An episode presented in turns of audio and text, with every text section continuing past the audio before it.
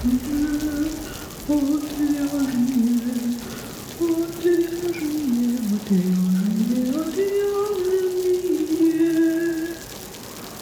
шоу «Отвяжные». Привет, в эфире «Отвяжные» подкаст о вязании. Этот подкаст является частью проекта «Не без дела» о творческих людях, создающих крутые штуки своими руками. Я Марина. Я Диана.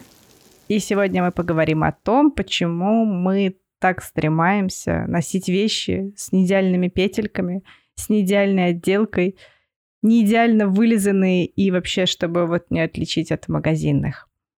И пока мы не начали, я, как обычно, вам напоминаю, что вы можете поддержать наш проект на сайте. Куча-куча кнопок. Там можно купить описание по вязанию, можно купить открытки, можно дать денежек просто так. Еще можно в магазине «Хобби Идея» прода... О, продавать, покупать. Покупать пряжу, получать за это открытки и вообще всякие ништяки получать. Все, я все сказала. Приступаем к делу. Диана фэшн-журналист, фотограф, стилист, и еще она ведущая подкаста «Дьявол носит худи». И поэтому у нас сегодня гостевой выпуск, но при этом хороший звук с обеих сторон. И подкаст «Дьявол носит худи» — это подкаст о моде для чайников, разговорный подкаст, и сейчас он уже немножко новостной, кажется, стал.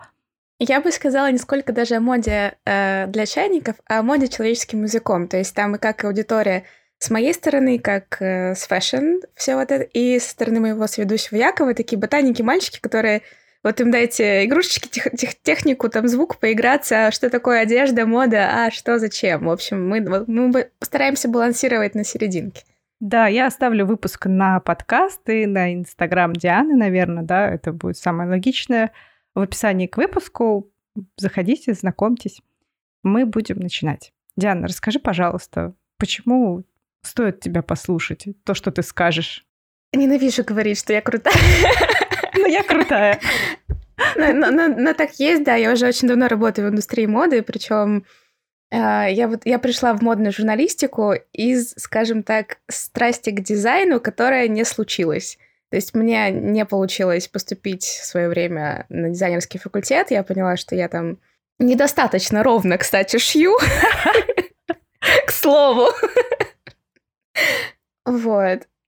И как-то это все на корне, на корню в итоге зарубилось, но интерес к моде остался, и поэтому я решила пока что пойти в сторону такого анализа критики, да, как вот фэшн-журналистика, в принципе, чем она занимается, чем творчество и, собственно, производство вот одежды. Возможно, это поменяется в скором времени. Как ты относишься к тому, чтобы тебе носить э, одежду, которая, может быть, неровно сшита или неровно связана? То есть явно видно, что человек как бы вечерами дома сидел и вязал. Или, в принципе, как бы, может быть, это какой-то такой аутентичный свитерок с цветочками цветными, который ты явно не купишь в какой-нибудь Заре и так далее. Ну, явно видно, что сделано своими руками.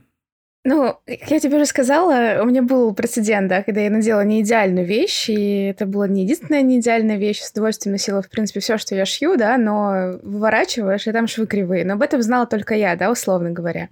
И это, опять же, было до того, как у меня, сейчас скажу ужасное слово, появился какой-то статус в мире моды, и это все в итоге закончилось там и брендовыми вещами, и сумками, и там вылизанными луками, вот этим всем. Честно, в момент, например, работы в глянце, я не уверена, что я бы могла себе позволить надеть такой вот прям вот чистый хендмейд. Хотя, опять же, зависит от ситуации, зависит там до какого-то момента. Сейчас, когда я уже четвертый год не работаю в журнале в глянцевом и делаю моду именно для себя, то есть не нахожусь под рамками редакции, не нахожусь под какими-то под каким-то прессингом, мне, наверное, даже в прикол и круто носить какие-то вещи handmade. Я ходила пол зимы там шарфом, который мне мама связала, при этом он уже, ну, по нему видно, что он самодельный. И потом где-то развязались бомбошечки, что-то еще. Мне мама говорила, зачем ты носишь? По нему уже видно, что он разваливается. И так, ну, мне нравится. Что мне теперь? А вот сейчас, ну, смотри, мне кажется, во-первых, еще на твое решение могло повлиять то, что у тебя Сейчас уровень уверенности в себе и в своем внешнем виде, он выше, чем был ну, раньше, да, например, на момент старта работы в глянце. Это правильно? Ну, там ты, конечно, загоняешься вообще. От, мне когда Facebook показывает какие-то самые начальные мои посты, да, вот, условно, мне нужно пойти на премию GQ 100 самых стильных, но у меня нет сумки, с которой можно было бы туда пойти. Боже, проблема, Диан, ну что ты? Если бы ты сейчас пошла снова работать в глянец, да, ну то есть это какие-то все-таки ограничения, рамки, да, что тебе ходить на какие-то мероприятия, ты бы могла себе сейчас позволить такой шарфик с отвалившимися бубошечками? Мне кажется, нет. Но вот просто именно как раз из-за того, что статус, вот эта вся нудная, скучная фигня, но я сейчас вот там, ну, я Диана, отдельно там от журналов, от всего, в принципе, могу надеть не идеальную вещь. То есть у меня нет с этим проблемы абсолютно никакой. Я люблю и вот маленькие бренды, какие-то вот...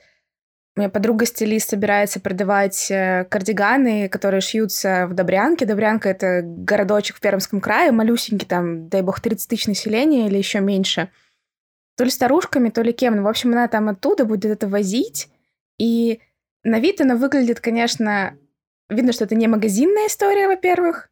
И если прям придираться, то вот там эти цветочки неровно куда-то. Ну вот... Но в целом это очень мило, очень круто, и почему бы нет? То есть, в принципе, получается, что а, когда ты сильно и всегда ограничиваешь себя да, в этих вещах, возможно, это потому, что тебе всегда нужно выглядеть хорошо. Ну, то есть э, есть э, ситуации, в которых ты не можешь позволить себе выглядеть не идеально. Ну да, есть такие как бы требования, мне кажется. Хотя вот я тоже вспоминаю, я на своем первый Fashion Week в Москве я выходила на стрит в юбке, которую я сама шила, и меня ловили именно за нее, снимали, фотографии были в журналах. То есть даже без лица делали вот именно такое, типа, фотку, что вот юбка, у меня еще была сумка в виде кассеты, такой в виде 90-х. Юбка при этом в принтах с... Эм, это была ткань Дольче Габбана, по-моему, я брала. И вот представь себе, да, вот насколько это было контрастно. Так, а юбка-то была с идеальными швами или нет? Нет, конечно. У меня верлока нет. Но снаружи этого не было видно. Нет. Потому что сейчас, в принципе, же идет тренд на неидеальность. То есть обрати... вспомни бренд Вережа, который Игорь Андреев делает, именно вот эти вот вязаные вещи, на них же тоже посмотришь, они абсолютно все вот не оттуда. То есть они как... Э, там рукав длиннее, тут торчит, тут еще что-то. Это да, это такая задумка, но в принципе и в магазинах очень много вязаной одежды, которая выглядит так, как будто бы тебе ее сшили э, или связала бабушка, а не ты купила там в масс-маркете. Но знаешь, мне все равно как бы кажется, что есть разница, ну, даже несмотря на то, что сейчас тренд, да, что сейчас как бы э, изменилось все-таки отношение к этому, и уже больше себе можешь позволить. Вот. Я имею в виду ситуации, когда ты э, видишь, видишь неровность, да. Но смотри, опять же, кто видит? Ты, например, как создатель, вот ты как бы отнеслась. Вот ты видишь, идет девочка, вот ты сама знаешь, как э, вообще, что такое шить, вязать, да, и вот видишь, ну, откровенный косячную шмотку. Что ты сделаешь? Ну, знаешь, я как бы сейчас пытаюсь э, определить свое отношение к таким косякам, да, и косяки могут быть разные. То есть для меня непозволительно, если вещь разваливается. То есть если явно расходятся швы, где они не должны расходиться. Да, если они там в 10 местах расходятся, окей. Если они расходятся в одном месте, да, и это какая-то одна дырка – это не ок. Ну, то есть э, есть такое понятие, не понятие даже, да, а когда вещь долговечная, но при этом она сделана с э, претензией на неряшливость. Ну или там просто человек как бы не заморочился э, ровными петлями, но при всем при этом у него ничего не отваливается, ничего не распускается, не развязывается и так далее – это ок. И то же самое касается пятен, опрятности, в принципе, аккуратности. То есть Можно быть хоть какой угодно драной, неидеальной, кривой одежде, но если эта кривость, она, а, ну, как бы, она специально, ну, то есть она уже... Оправдана. Ну, да, не то чтобы оправдана, то есть она уже считается как ценность, что это кривость. Ну, как бы, знаешь, а, когда ты пытаешься сделать прямо, да, чтобы было все ровно и красиво, это видно. Это видно, что вот тут у тебя получилось, а тут у тебя не получилось. А когда ты не пытаешься сделать прямо, и у тебя все вот так вот сикось-накось, вот это прикольно. Но опять же, э, то, что получилось или не получилось, определяешь ты сама. Даже не факт, что ты, например, если делаешь эту вещь кому-то на заказ, и ты такая, блин, я запорола. А у тебя приходит клиент, и ты такой, вау, офигенно. Ну, это да. И вот это вот э, разница восприятия, мне кажется. И в целом, в принципе, то, как ты выглядишь, это тоже разница восприятия. Эм, опять же, про ту же самую мою подружку, у нас просто именно очень похожи взгляды на восприятие реальности. Очень многие думают, когда мы с ней работаем вместе, она как стилист, я как фотограф, что мы делаем пошлятину, делаем какие-то супер вызывающие вещи, что это ненормально, что, в принципе, можно там обойтись без э, корсетов в стиле Мюглера, там вот это все. Но у нас есть просто вот такое понятие красиво или некрасиво. То есть если нам красиво, мы это делаем. Если нам это некрасиво, мы это не делаем. И мы, в принципе, не ориентируемся на то, красиво ли кому-то, кроме нас. Это классно, когда получается не ориентироваться на других. Ну, а смысл вот на самом деле пытаться доказать, потому что красота и идеальность, в том числе в одежде, очень субъективные вещи — это же не стиль, который либо есть, либо его нет. Потому что если человек не стильный, то как бы мы там не притягивали за уши, назвать его стильным не получится. А в отличие от того, что, например, красота, для кого-то человек будет красивым, для кого-то не очень. И по разным параметрам.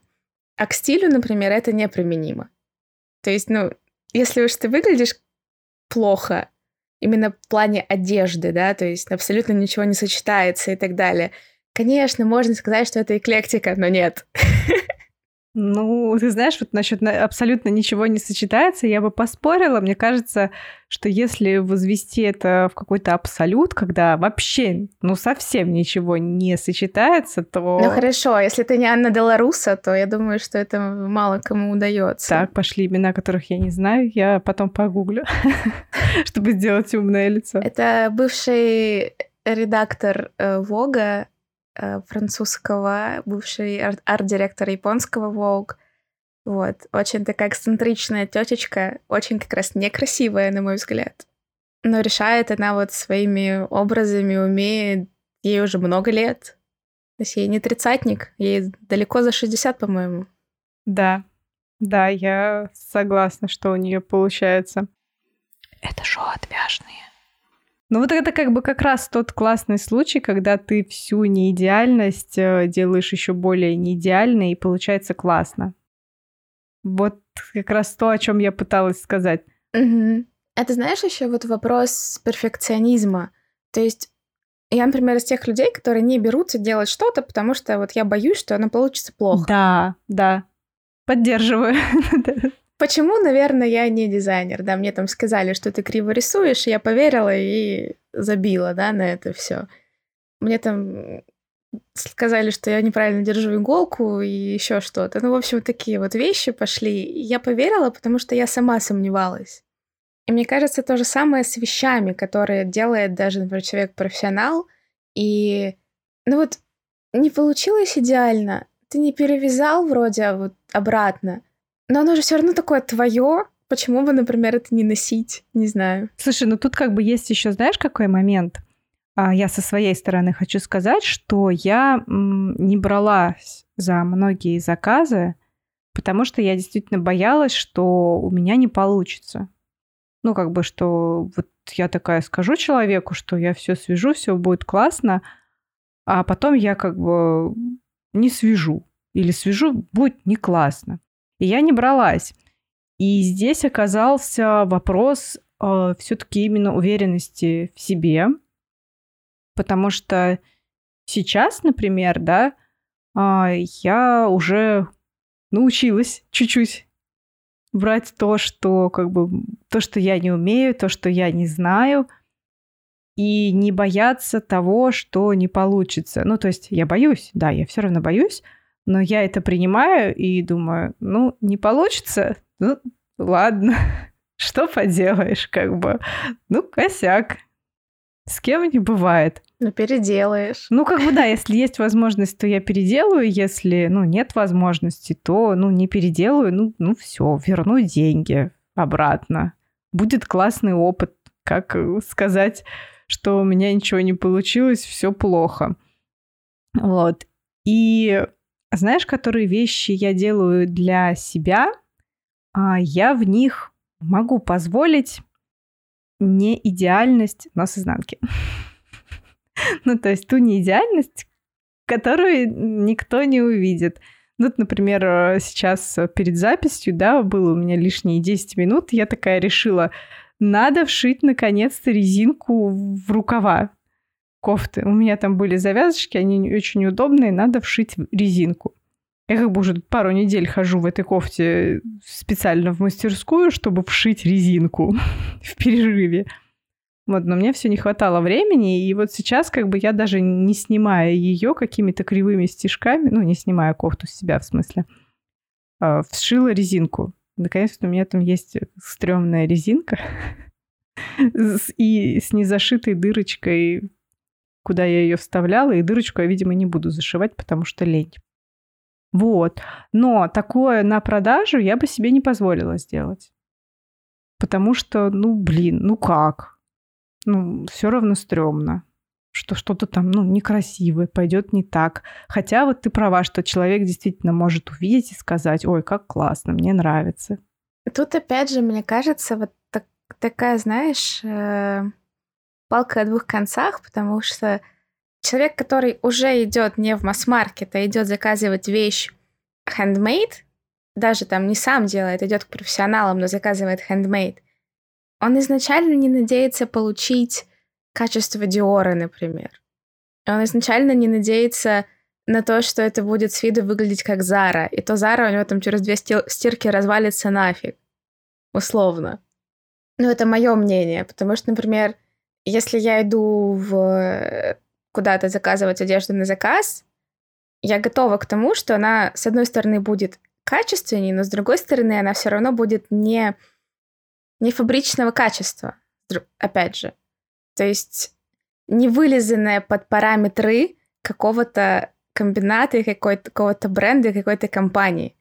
Но даже у Луи Виттона бывает торчат нитки, о чем мы вообще говорим, про одежду, которая делается в единственном экземпляре человеком для другого человека.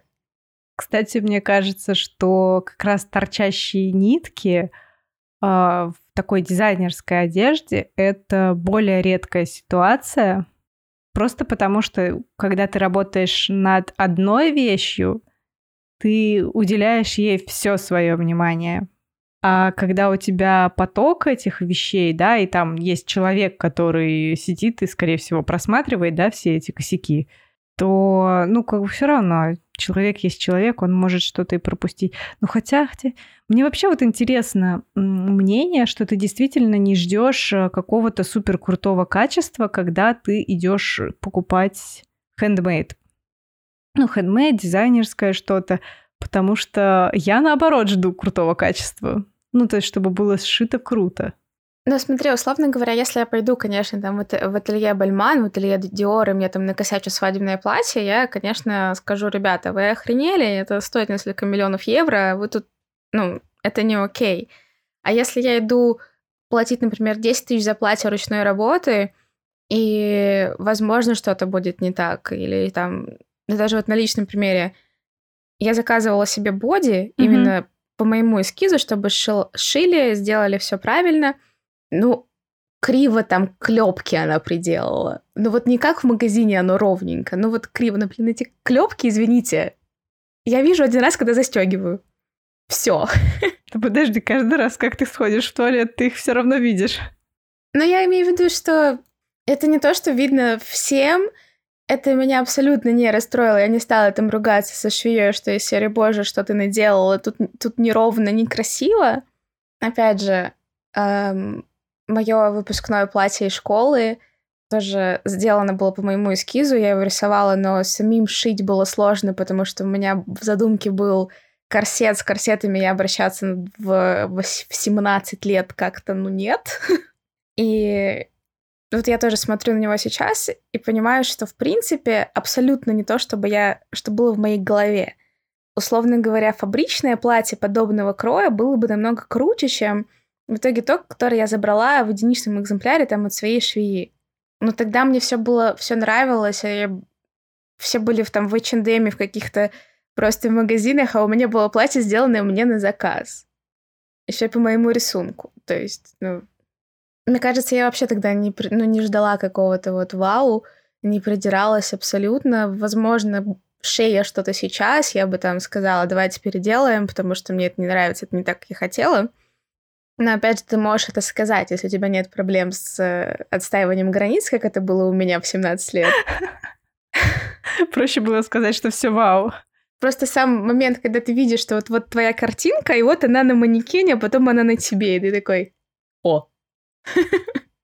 Не, знаю, мне кажется, у меня точно нет проблем с тем, чтобы носить что-то не идеальное. У меня есть любимые вещи, в том числе там купленные, в которых, ну вот есть там пятнышко, например, внизу на рубашке. Но я, я ее ношу практически всегда в заправленном состоянии, и это пятнышко знает только я.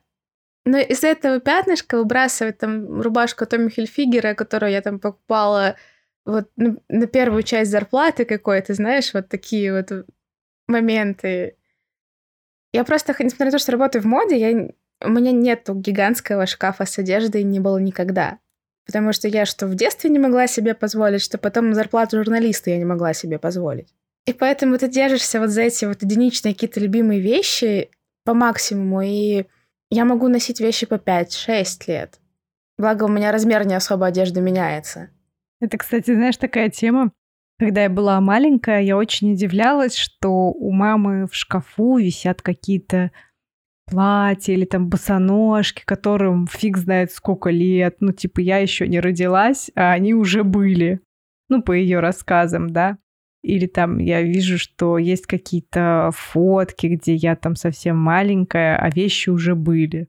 А тут мне там 10, 11, 12, 13 лет, и эти вещи все еще остались. Я такая, блин, вот как так-то, а?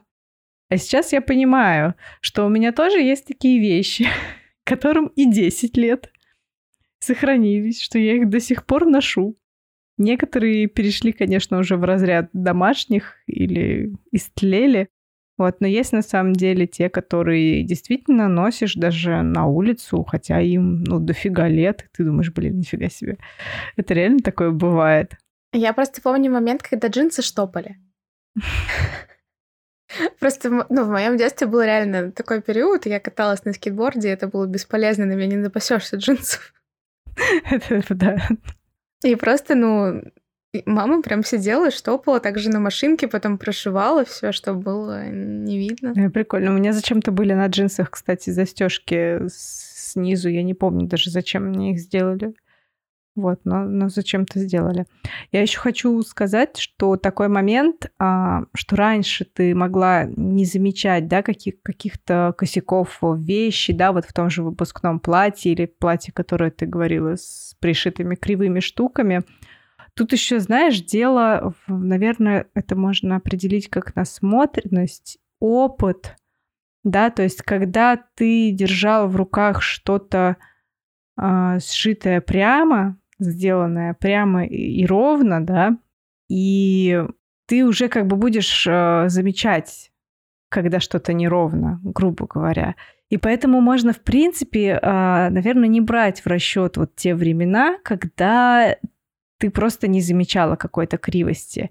Я больше у меня вопрос, когда ты сам видишь, что криво, да, но при этом все равно осознанно это надеваешь. Сейчас у меня тоже не будет с этим проблем, потому что, во-первых, я живу в Израиле, в котором всем насрать, как ты выглядишь, тебе никто, извините за мой французский, запикаешь потом меня. Вот. А, это, во-первых, мне, правда, нам стало намного проще и спокойнее там выбирать какие-то вещи, одев, одевать их, носить, э, даже с катышками, с какими-то, ну, в общем, Потому что это Израиль. Если меня сейчас запихнуть обратно в Москву, вот эту всю светскую тусовку, понятное дело, я тут же пойду полностью менять гардероб, потому что, ну, не дай бог, вот, вот там как раз, не дай бог, пятно, не дай бог, что-то не, не так, э, не тот бренд обуви, не те сумки. То есть сейчас, например, если у меня на искусственной сумочке, знаешь, эти вот прострочки бывают на, на ручках, они иногда отходят mm-hmm, на полиуретан. Да, да, да. Вот этот. В принципе, пока не видно, я могу себе позволить с такой ходить. Сейчас. Если меня откинуть обратно, такая сумка пойдет в тот момент еще даже не на переработку, а просто на мусорку повесится. Я вспомнила момент, когда я попала на Санкт-Петербургскую неделю моды, и я такая, блин, я вообще, я, я тут лох. Как мне испариться? У меня, кстати, загона по брендовости первое время на неделях моды не было вообще. Ну вот, потому что я знала, что я могу и H&M стилизовать так, что я буду выглядеть дороже, чем кто-то в Versace, например. Вот. В общем, чем становится выше твоя позиция в журнале, чем у тебя становится больше связей, чем ты больше пронюхал там каких-то вещей. В общем, насмотренность в том мире влияет очень негативно и ты рискуешь превратиться, например, как в Сашу Рогова, который вроде мальчик там из простой семьи, а вот тратит бешеные деньги на брендовые вещи, там на Маржелу, на Баленсу, просто потому что он сейчас может себе это позволить, и все. Вот у меня был этот брендовый загон, прям очень сильный, и спасибо Израилю, что по крайней мере, пока у меня нет возможности спокойно разбрасываться деньгами на одежду, я могу об этом не думать. То есть у меня не будет такого, что, боже, мне срочно нужна сумочка Прада, потому что иначе я не попаду на мероприятие. Слушай, ну ты хочешь сказать, что все таки сейчас как бы людей, которые могут себе позволить, грубо говоря, неряшливо видеть, ну, та же Баленсиага, да, а, ну, там как бы не все ты, не все ты отличишь э, по внешнему виду, что это Конечно, у них буквально вот недавно были свитера, кстати, вязаные, но с э, потертостями, с разрезами внизу, то есть растяжками. Это все сейчас тоже продается в масс-маркете. И там, да даже возьмем драные джинсы. Однажды братик моей лучшей подруги, мы ехали на машине, и он такой, хорошо, что мы едем к бабушке, она тебе джинсы сошьет. А да, эти прекрасные шутки про драные джинсы, они всегда меня радовали. Особенно, когда они только появились, и каждый считал своим долгом что-то шуткануть. Вот, а сейчас же, в принципе, вот эта вот гранжевая история, потому что возвращается 2000-е в моду, а в 2000-х давай вспомним, как все одевались, это можно сделать вот так и уйти. Никто не видел, но да, Диана закрыла глаза. Вот. Потому что гранж, даже рваные колготки, Гуччи, то, что сейчас делает, в принципе, вот эта вся идеальная неидеальность, которая пропагандируется с подиумов — которая идет от инфлюенсеров, от блогеров в Инстаграме. В принципе, она развязывает руки косякам, которые, если ты его сделал, ты можешь примерить, посмотреть, а вроде смотрится нормально даже с косяком. Идет. Ну, не знаю, я бы все равно, мне кажется, если я увижу косяк, я все равно как бы либо я сделаю еще один косяк, ну, чтобы было видно, что этот косяк э, здесь на месте. То есть, ну, мой мир не допускает из серии, знаешь, там одно пятнышко на рубашке, но сделай еще пять пятнышек, тогда ок. Ну, возможно. Я просто вот, мне кажется, с своей точки зрения сейчас, если я снова там сяду за машинку и начну что-то делать, у меня почему-то есть полная уверенность в том, что я буду носить эти вещи, даже если они будут кривоватые. Ну, я опять-таки, то есть мы, мы не пришли к единому какому-то мнению, то есть потому что я все-таки либо эта вещь э, явно кривая, да, либо эта вещь, э, ну, вообще вылизана идеально. Блин, просто мне кажется, что вот... Э... В общем, представителям малого бизнеса, да, ребят, девочкам, которые там в Инстаграме что-то продают, не имеют бренда над собой. В принципе, ты не ждешь вот ты ждешь душ, душу, а не вылизанную историю. Да, вот с этим согласна. Потому что одно дело, даже когда ты делаешь там в единичном экземпляре что-то, и пытаешься гнаться за магазинным качеством, и то спорный вопрос, у кого будет качественнее. Ты права. Там могут торчать нитки, а ты вот сделала вот это вот один этот свитер, все подгнала, все там, все идеально, петелька к петельке. И тоже, ну, еще... Вот это, кстати, тоже будет понятно, что это сделано вручную. Что не куплено где-то в Заре, а максимально идеальная вещь. Ну, кстати, сейчас уже да, получается. Либо ты такой дикий задрот, который просто тратишь неимоверное количество времени, часов, чтобы у тебя все было просто с иголочки, вот. чтобы прям вот ровно-ровно-ровно. У меня, кстати, есть знакомая, которая как раз-таки начала вроде шить э, нижнее белье, если я ничего не путаю, а, как раз потому что в продаже нижнего белья не было нормального. Ну, вот эти все кармашки, да, в промежности и так далее, непонятные. Вот, а у нее как раз-таки, ну, не только у нее, она вместе с... Не одна начала этот бизнес. Вот она скорее как работником была. И там было, ну, действительно все ровно, классно, идеально. Вот, и сейчас уже просто тысячи людей шьют нижнее белье. Ты знаешь э, My, My Dear Petra? Нет. Бренд. Ниж... My Dear Petra. Это московский бренд нижнего белья, который запускался как раз как альтернатива агент-провокатору, угу. который уже такой очень дорогой, очень люксовый и очень массовый. В общем, девочки, когда только его открыли, как только вот он начинался, тоже был абсолютно идеальный. Не скажу, что это стало сейчас, когда они встали на конвейер. Поэтому... Ну да, уже заканчивается время, и у тебя просто нет возможности, чтобы следить, ну, сли- уследить за всем качеством. И вот эта вот история, когда ты делаешь... Только ты можешь сделать идеально, да, когда доверяешь кому-то другому, он сделает не идеально. Проблема делегирования, которая есть у многих, и она иногда она работает все-таки. И смысл просто вот реально равняться на масс-маркет, равняться на какие-то потоковые бренды, когда вот ты один, ты индивидуальность, ты делаешь так, как ты хочешь. Хочешь, чтобы было идеально, сделал идеально. Накосячил, ну и фиг с ним. Ну, как бы, зато это твое, зато вот это вот ты своими руками сделал, и даже если там ты на заказ это делал, человек понимает, что это сделано руками, а не бездушной машиной. Слушай, вот это вот мне отличная мысль, она мне нравится. И то есть получается, что мы как бы э, делим handmade на такие две э, категории, наверное, это можно так назвать. Э, есть handmade, в который мы идем именно за офигенным качеством, потому что это небольшая э, компания, да, небольшой бренд, марка – а, которые могут себе позволить самостоятельно следить за всем качеством, у которых не такие большие объемы, а, и они могут хорошо все проверить, хорошо все сделать, уделить достаточное время каждому продукту. И вторая, наверное, категория тогда будет э, handmade, который именно с душой, вот, опять-таки, это Игорь Верия, такой явный пример, да, который я не понимаю, как это носить. Хотя сейчас у него уже появляются более вещи, такие более носибельные вещи. Мне кажется, это не для этого вообще сделано. Это просто вот как какой-то стейтмент. То есть вот... Блин, это Игорь Андреев, он не делает, мне кажется, ничего без какого-то стейтмента. Я читала то ли интервью, то ли просто в Инстаграме где-то у них видела, они писали, что кто-то это носит. Ну, как бы они сами не понимали, как это можно носить, но в итоге нашлись люди, которые реально это носят.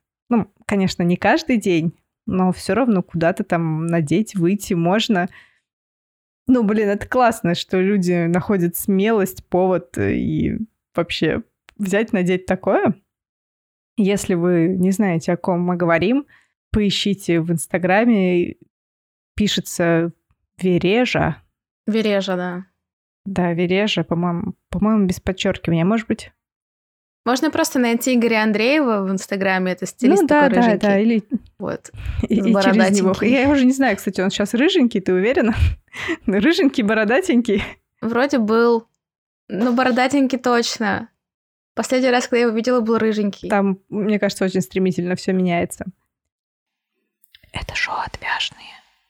И да, получается такие бренды, в которые мы идем именно за душой, за какой-то, может быть, даже аутентичностью, потому что это уникальная вещь, и она действительно единственная в своем роде. И она сделана специально для тебя. Грубо говоря, да. Это, вы знаешь, это очень много дает. Потому... Почему ну, кутюр не умирает? Почему люди продолжают тратить миллионы долларов на платье? Просто ты понимаешь, что вот в случае большого бренда эта команда на тебя работала, а в случае там швеи-одиночки, талантливые, например, девочки, ты понимаешь, что вот этими вот руками сделано там вот оно одно такое. И даже если кто-то повторит такой фасон, оно все равно одно такое. Вот мне, кстати, интересно, понятно ли это именно простым людям, которые не умеют шить, вязать, да, что когда они заказывают вещь, что это действительно такая вот уникальная, чисто для них сделанная. Потому что, ну, я за собой пока не замечала, когда я именно покупаю вещи ручной работы, что какое-то волнение, что сделано именно для меня – но зато меня очень э, волнует и радует, когда человек носит вещь, которую я вот связала сама, вот он такой носит, она ему приносит радость, вот он там ее просто занашивает целыми днями, и вот это очень, очень тоже приятно. А, есть в Исландии девушка, она, по-моему, покупает свитеры а, в секонде или где-то, ну, типа такого, и там дырявые свитеры. Я боюсь произносить ее название, оно звучит ю, юра, э, юрари, ну, короче, там какая-то сложная последовательность букв, возможно, исландских. И она нашивает на них языки, там губы, еще что-то. И вот эти свитеры с дырками, они становятся такими, ну, классными. Ну, я бы, конечно, такое не надела, но они классные, они очень привлекательно выглядят. И у меня была возможность увидеть э, вживую этот свитер. А, точнее, как бы свитер-то хорошо связан, да? А то, что она сама навязала. И я увидела, что вот эта вот рядность, петли кривые, и озадачилась. Ну, как бы... Но покупают же. Ну, я понимаю, что покупают. Но я... Для меня вот на тот момент, когда я совсем-совсем не допускала, что вещь может быть не идеальной, вот, для меня тогда это сложно далось, и прям даже какое-то разочарование пришло, мне кажется, от того, что петли-то кривые. Ну, и как бы тогда это прям перевернуло мое мировоззрение. Мне кажется, еще тогда я начала задумываться, может, все-таки стоит пересмотреть свои отношения к идеальным петелькам. Опять же, это очень сложно сделать, когда ты русская. О, да, это вот прям боль, да. Потому что не зря на Шанель работали русские вышивальщицы. И, в принципе, если вот так вот посмотреть, то бренд Шанель, как он есть и как он появился, угу. он построен руками русских женщин. Ого, это очень неожиданно. На нее работали бывшие княжны, княгини, которые бежали во время революции во Францию – Единственное, что они умели делать хорошо, это шить и вышивать, потому что э, образование в России женское чё, где? Нет. Вот. И, соответственно, но зато как они это, как они это делали? Посмотреть архивные шанелевские вышивки, даже камелию, вот это вот ее символ основной, она умела кроить только по прямой. Она косой крой не, не, не знала, Шанель сама. Но прекрасно. Главное найти хороших работников. И сейчас, в принципе, вот я живу в Израиле, есть э, в Израиле бренд, который уже очень давно существует, ну, как сколько, в принципе, Израилю лет, примерно столько же лет этому бренду. Называется он Москит. Э, это бренд основан женой генерала одного из израильских давным-давно. И сейчас туда пришла дизайнер, ну, не то, что прямо сейчас, там в, нач- э, в начале 2010-х, из Александра Маквина, угу. и она еще работала, по-моему, в Ланван. И как раз в Александр Маквин она заведовала вышивкой. Да вот ты, блин, под лупой можешь эту всю вышивку сейчас у москита раз- разглядывать. Я знаю, что она машинная уже. Угу, угу. Но там настолько все вот строчка над строчкой, а это э, такие более уже восточные узоры. То есть это не просто там прямые какие-то вот смысл бренда в том, что она играет на культуре Востока, смешанном с европейским, даже с российским, потому что Израиль это же очень смешанная страна. Угу. И бренд появился как возможность э, дать работу швеям и так далее, которые приехали в том числе из Союза. И это все к тому, что очень много русских швей работает в крутейших домах моды, просто потому что вот именно с точки зрения техники, не дизайна. Это две разные вещи. Да, это мы как раз в прошлом выпуске обсуждали, о, в позапрошлом уже точнее. Технически мне кажется, вот это вот наша школа, что все должно быть идеально, ровненько, это вот поэтому очень популярно. Именно как техперсонал. Ты говоришь, наша школа этому прям учат где-то? Ну, потому что я-то ни на кого не училась, я не знаю, откуда это во мне. Но опять же, я имею в виду, если прям отматывать в старскую эпоху, вот это то, что у них не было образования, но их учили вышивать и шить. А потом не думаю, что Косыгина до сих пор, например, Точнее, я знаю, что тот же, та же Косыгинка учит прям жестко, и они выходят с таким немножко зашоренным мышлением, в отличие, например, от ребят, которые заканчивают британку, потому что в британке ты приходишь учиться на дизайнера, и из тебя делают дизайнера. То есть твой мозг не начинает работать в точку зрения того, что вот есть стандарты, и ты дел- должен делать по стандартам. Потому что все текстильные университеты, к сожалению, работают так. Ты, потому что преподают люди, которые когда-то были где в совке, и, соответственно, формы и стандарты те же самые. Насчет этого я тоже слышала, что и в нашей питерской тряпке, и в Косыгина там именно как бы учат э, техникам, ну то есть чтобы ты хорошо знал, и плюс чтобы ты умел и конструировать, и дизайнить, и вообще чтобы все ты сам мог и умел. Э, вместо того, чтобы учить тебя, как, э, собственно, взаимодействовать э, с конструктором. Вот. А насчет британки, мне казалось, что там даже больше тебя учат быть не то чтобы дизайнером, а даже бизнесменом скорее. Но я считаю, что это правильно. Я очень коммерчески отношусь к моде на самом деле. И я уже сейчас прекрасно понимаю, например, что из меня не сделать дизайнера. Но я могу стать очень крутым бренд-менеджером для бренда и управлять командой как раз людей, которые знают, умеют делать, умеют шить, умеют конструировать и так далее. Большинство креативных директоров на данный момент в крупных люксовых брендах это не дизайнеры, это стилисты, это очень крутые маркетологи, это очень крутые менеджеры, это не дизайнеры. Я это даже не в минус говорила британке, а просто как бы, ну, немножко отделила, что, да, действительно учат э, людей, ну, не просто грубо говоря, придумывать, а именно продавать. Ну, то есть ты идешь с намерением делать бренд. Также, кстати, выдрачивают именно вот на то, чтобы делать, а не то, чтобы там продать и какой-то там больше с идеей, а на качество в Антверпене. Mm-hmm. То есть то, что Антверпен uh, Six все дизайнеры, mm-hmm, mm-hmm. Раф Симмонс, Маржела туда же. Я хотела в эту как раз академию. А вот туда отправлять коллекцию с кривыми швами, это было очень большой ошибкой. Ну, то есть, а в другой Европе, то есть, как там относится именно к качеству, ты не знаешь? Я, к сожалению, не знаю. То есть я, я знаю, как, как живет Сент-Мартинс в Лондоне, и он очень... Точнее, наша британка московская очень много взяла именно от Сент-Мартинса, потому что там тоже нет вот этой вот Блин, универ, который закончил Александр Маквин, не может воспитывать зашоренность в дизайнерах. Ну, не может. Поэтому вот как-то англичане, мне кажется, несмотря на всю их чопорность, всю правильность, они умеют поддерживать творческое начало в дизайне в первую очередь. Но опять же, это дизайн, это не техперсонал. То есть в бренде, в принципе, и как и в университетах моды, есть направление фэшн-дизайна, есть направление текстильного дизайна, когда ты учишься именно ткани делать. Угу. Я была в нашем в Израиле в школе дизайна Шенкар, которую закончил Альбер Эльбаз.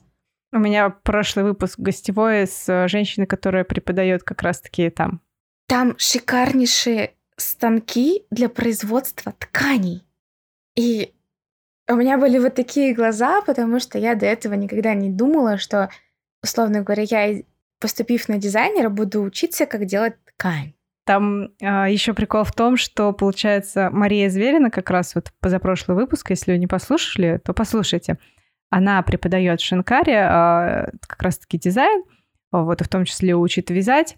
И она рассказывала, что то есть первый курс тебя учит всему и учит э, печати на ткани, и ткачество, если я не путаю, да, и вязание. А потом ты уже выбираешь, как бы, куда ты пойдешь дальше. И они не берут в магистратуру без... Короче, в принципе, магистратуру по даже фэшн-дизайну в Европу можно поступить, например, с моим дипломом журналиста. Угу. Шенкар мне сказали, нет. Да. Прекрасно иди учись заново три года на бакалавра, потом уже, типа, думать. А, то есть ты как бы отучилась там бакалаври... бакалавриат, а потом тебе сказали нет, да? Не-не-не, у меня бакалавр по журналистике, он у меня российский. Угу. И я с ним пришла в Шенкар. Хотела на магистратуру. А, на магистратуру хотела. По фэшн-дизайну хотела на магистратуру. И если, например, мой опыт подойдет для, например, Марангони, угу итальянского, потому что у меня довольно большой опыт работы в моде, им будет плевать, умею ли я шить. То первое, что меня спросили в Шинкаре, а вот это умеешь, а это, а это, а это, а это. И я такая, ну, рисовать умею. А остальное всё. сами все, да? А остальное, что я должна делать, серьезно? Да, это классно. Давай, наверное, будем заканчивать. Мы уже достаточно много поболтали под конец э, разошлись к обсуждению различных университетов. Но мне кажется, это прям вот показательно, что, ну, во-первых, определить для себя свои ценности, да, если ты хочешь, чтобы у тебя было идеально, даже если ты делаешь чисто для себя, почему нет? Пускай это будет твоя ценность. Даже если ты делаешь э, на продажу и ты хочешь делать идеально, ну, пускай будет так – но сейчас все-таки уже достаточно большое внимание уделяется именно самому дизайну. И если классный дизайн, классная идея, то не так критично ее исполнение. Абсолютно согласна. Вот прям абсолютно. То есть, если у тебя будут э, кривые петли, кривые швы, ну, как бы зато у тебя классная, яркая вещь. Сейчас, как бы, когда ты можешь носить э, все что угодно, ты можешь выделиться только дизайном, мне кажется. Раньше все-таки это было... Можно было выделиться проще. Я бы сказала не сколько дизайном, а сколько именно индивидуальностью и как ты преподносишь эту вещь. Да, да, На самом да, деле да. не важно, что на тебе одето, важно, как ты это несешь. И все. Да. Это я как стилист говорю, вот прям сто процентов. Я согласна, да, я криво потому что сказала и сдулась на середине фразы, потому что не смогла договорить. Вот, а ты очень хорошо закончила. Это шоу отвяжные. А на этом все. Я напоминаю, что ссылка на Диану, на ее подкасты на Инстаграм есть в описании к выпуску. Спасибо большое всем, кто поддерживает подкаст. Если вы все еще это не сделали, то проходите к нам на сайт, жмите кнопки, которые вам больше всего нравятся, и поддерживайте. И, кстати, ВКонтакте можно оформить подписку, и там я буду скидывать описание, новое описание по вязанию, которое мы делаем. Я некоторые буду скидывать туда периодически. На этом все. Спасибо, что были с нами. И не забывайте вязать, пока слушаете подкаст «Отвяжные».